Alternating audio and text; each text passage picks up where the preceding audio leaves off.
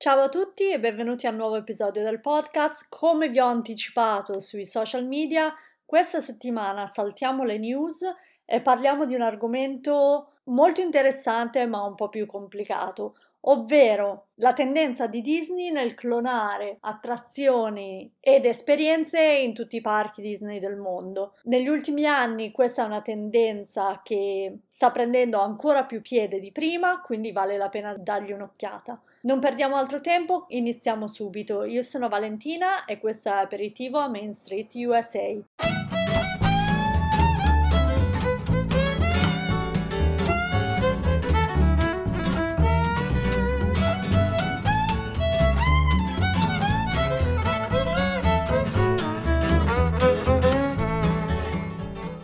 Allora, incominciamo subito con questo argomento dicendo che tutto quello che sentirete in questo mio podcast non sono osservazioni particolarmente originali da parte mia, ma sono cose che ho letto, riflessioni che altri vloggers, soprattutto americani, stanno già facendo da tempo. Questo episodio vuole essere un po' un riassunto e un deep dive dentro questo argomento e quindi non vi stupite se avrete già sentito questi argomenti in giro per il web.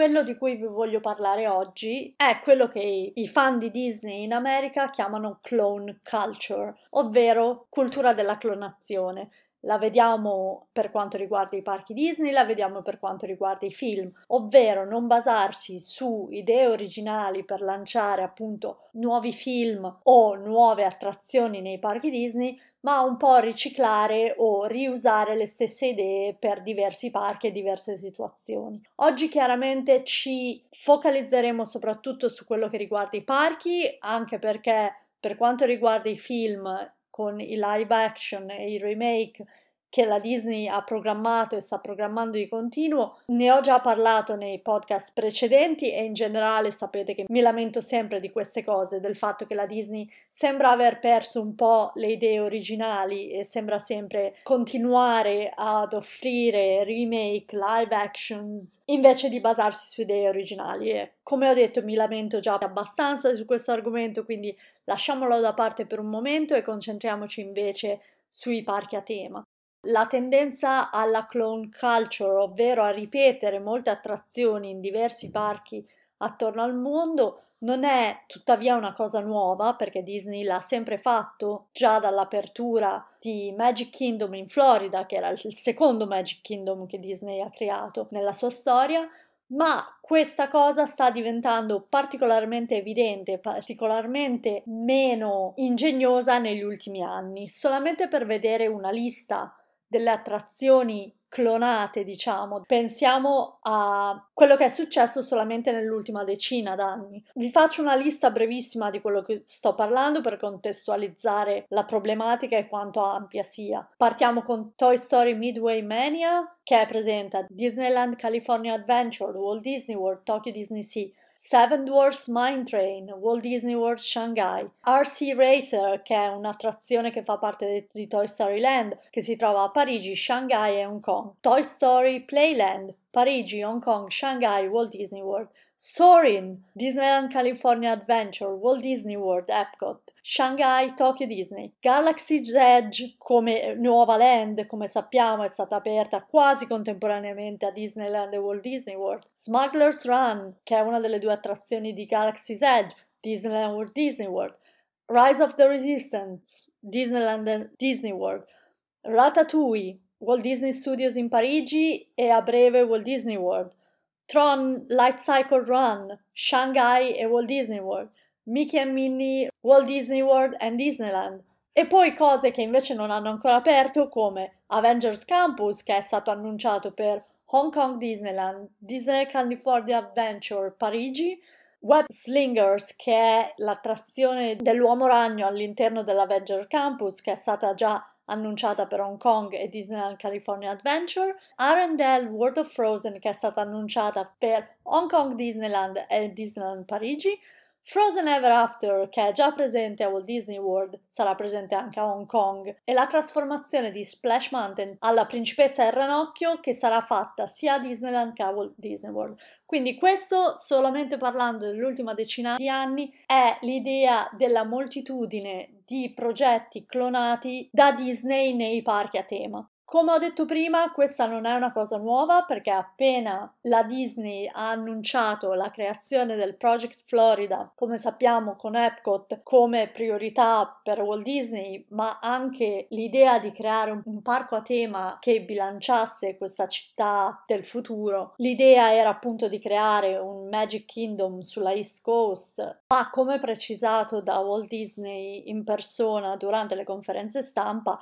lui si è sempre rifiutato di chiamare il nuovo parco divertimenti che era stato pensato per la Florida Disneyland. Era già chiaro che nelle sue intenzioni c'era comunque di portare la magia della California in Florida, ma assolutamente la sua idea non era di clonare nessuna delle attrazioni già presenti. Infatti, tutte queste attrazioni, appunto di prima generazione, come a Small World, Matty Party, la Tiki Room, eccetera, sono attrazioni sì molto simili all'originale della California, ma che hanno dettagli particolari curati apposta per la Florida e si sono cloni nel senso che sono le stesse attrazioni, ma ci sono delle differenze fondamentali che visitando i due parchi si possono notare assolutamente. Tra queste attrazioni, tra l'altro, dobbiamo assolutamente menzionare cosa successe per Pirati dei Caraibi. Pirati dei Caraibi era già aperto a Disneyland ed era una delle attrazioni effettivamente più di successo. Durante la costruzione di Magic Kingdom in Florida,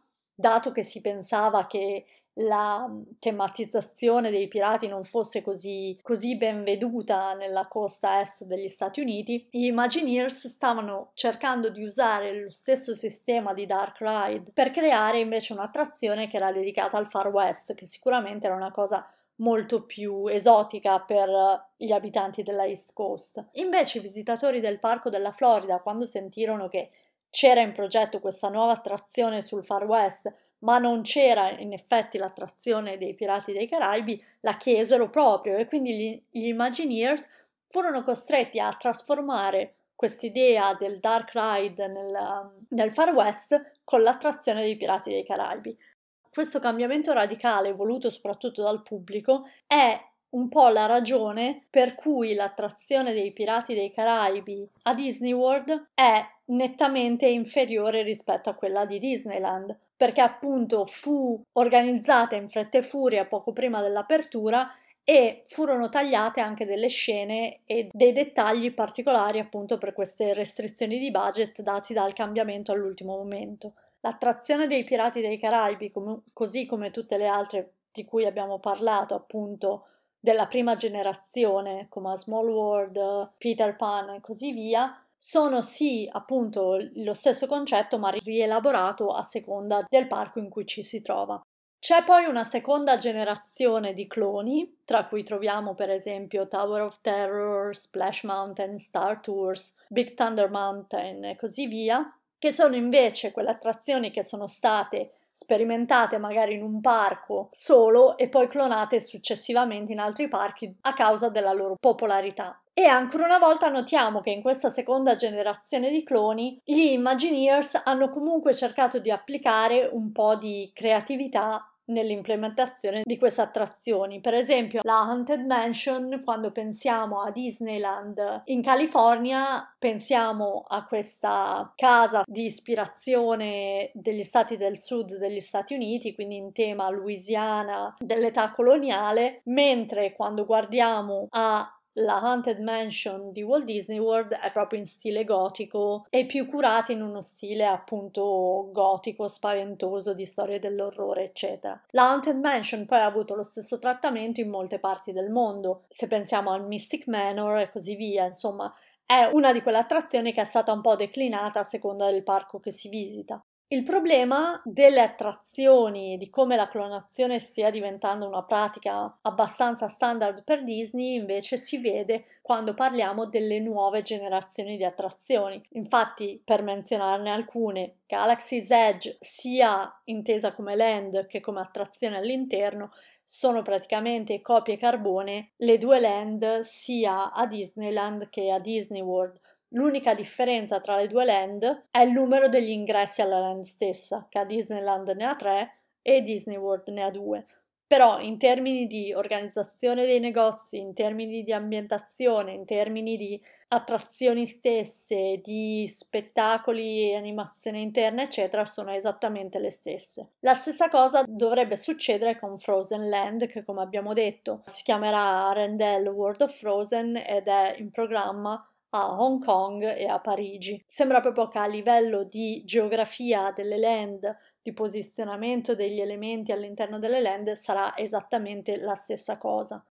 Una cosa, per esempio, che ci dovrebbe far riflettere, se avete Disney Plus e avete visto il documentario di Imagineering Story, avrete notato che quando l'Imagineer parla di Tron e spiega appunto l'attrazione dedicata a Tron a Shanghai, parla appunto di questa infrastruttura che copre l'attrazione nella parte esterna del ride e dice che appunto è ispirata alle scaglie del dragone cinese ed è un'ispirazione non tanto al film ma al parco e alla cultura locale. Il problema è che se poi si guarda quello che stanno costruendo a Disney World ci si rende conto che hanno portato la stessa tensostruttura esterna e lo stesso dragone, che chiaramente non ha senso per la cultura americana, non ha collegamenti con il film e soprattutto non è neanche molto omogenea per uh, il resto delle attrazioni che è presente in quella parte di Magic Kingdom, perché Tron sarà effettivamente di fianco a Space Mountain che ha una struttura invece di linee rette, non è sinuosa, non ha nulla a che vedere con la struttura di Tron. Questo per far capire un po' che questa declinazione in termini di cultura, in termini di dettagli, eccetera, nella nuova generazione di attrazioni è completamente persa. Chiediamoci allora il perché Disney ha deciso di tagliare e proprio fare copia e incolla di queste attrazioni in giro per il mondo. Prima di tutto perché chiaramente questo comporta una riduzione dei costi di progettazione per queste attrazioni. Le attrazioni Disney sono sempre più grandi, sempre più spettacolari, ma i team che ci lavorano effettivamente sono sempre quelli, sono unità molto piccole che appunto devono pensare come integrare sempre più nuove tecnologie all'interno delle attrazioni e di conseguenza i costi di sviluppo di queste attrazioni crescono sempre di più. A quel punto chiaramente con lo stesso costo di appunto sviluppo e progettazione, costruire due attrazioni, costruirne tre usando gli stessi strumenti chiaramente abbassa i costi di progettazione considerevolmente.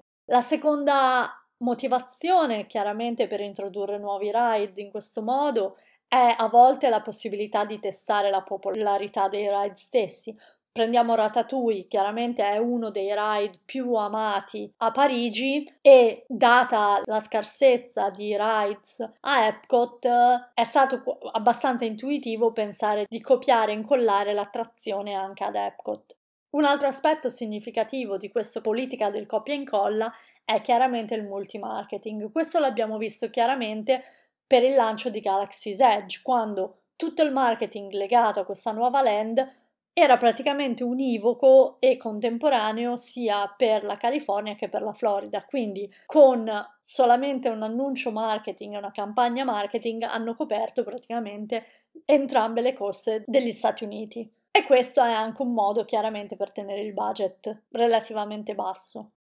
Quali sono i lati negativi di questa tendenza al clonare le attrazioni in diversi parchi in giro per il mondo? Prima di tutto il fatto che oggigiorno si viaggia di più, quindi per una persona magari negli anni 60-70 visitare Disneyland, Disney World e Disneyland Parigi sarebbe stato impensabile, mentre ora molti di noi probabilmente nella loro vita vedranno più di un parco Disney. Il fatto di poter fare esperienza delle stesse attrazioni non è necessariamente una cosa negativa, ma fino al punto in cui si possono ancora notare delle differenze. Per esempio, personalmente sarei molto interessata ad andare a Disneyland in California e vedere l'attrazione dei Pirati dei Caraibi nella sua prima versione e completamente costruita come Walt Disney l'aveva in mente. Allo stesso modo, i visitatori frequenti di Disneyland Parigi probabilmente non saranno così esaltati all'idea di andare fino in Florida per provare Ratatouille quando è esattamente la replica dell'attrazione che hanno vicino casa.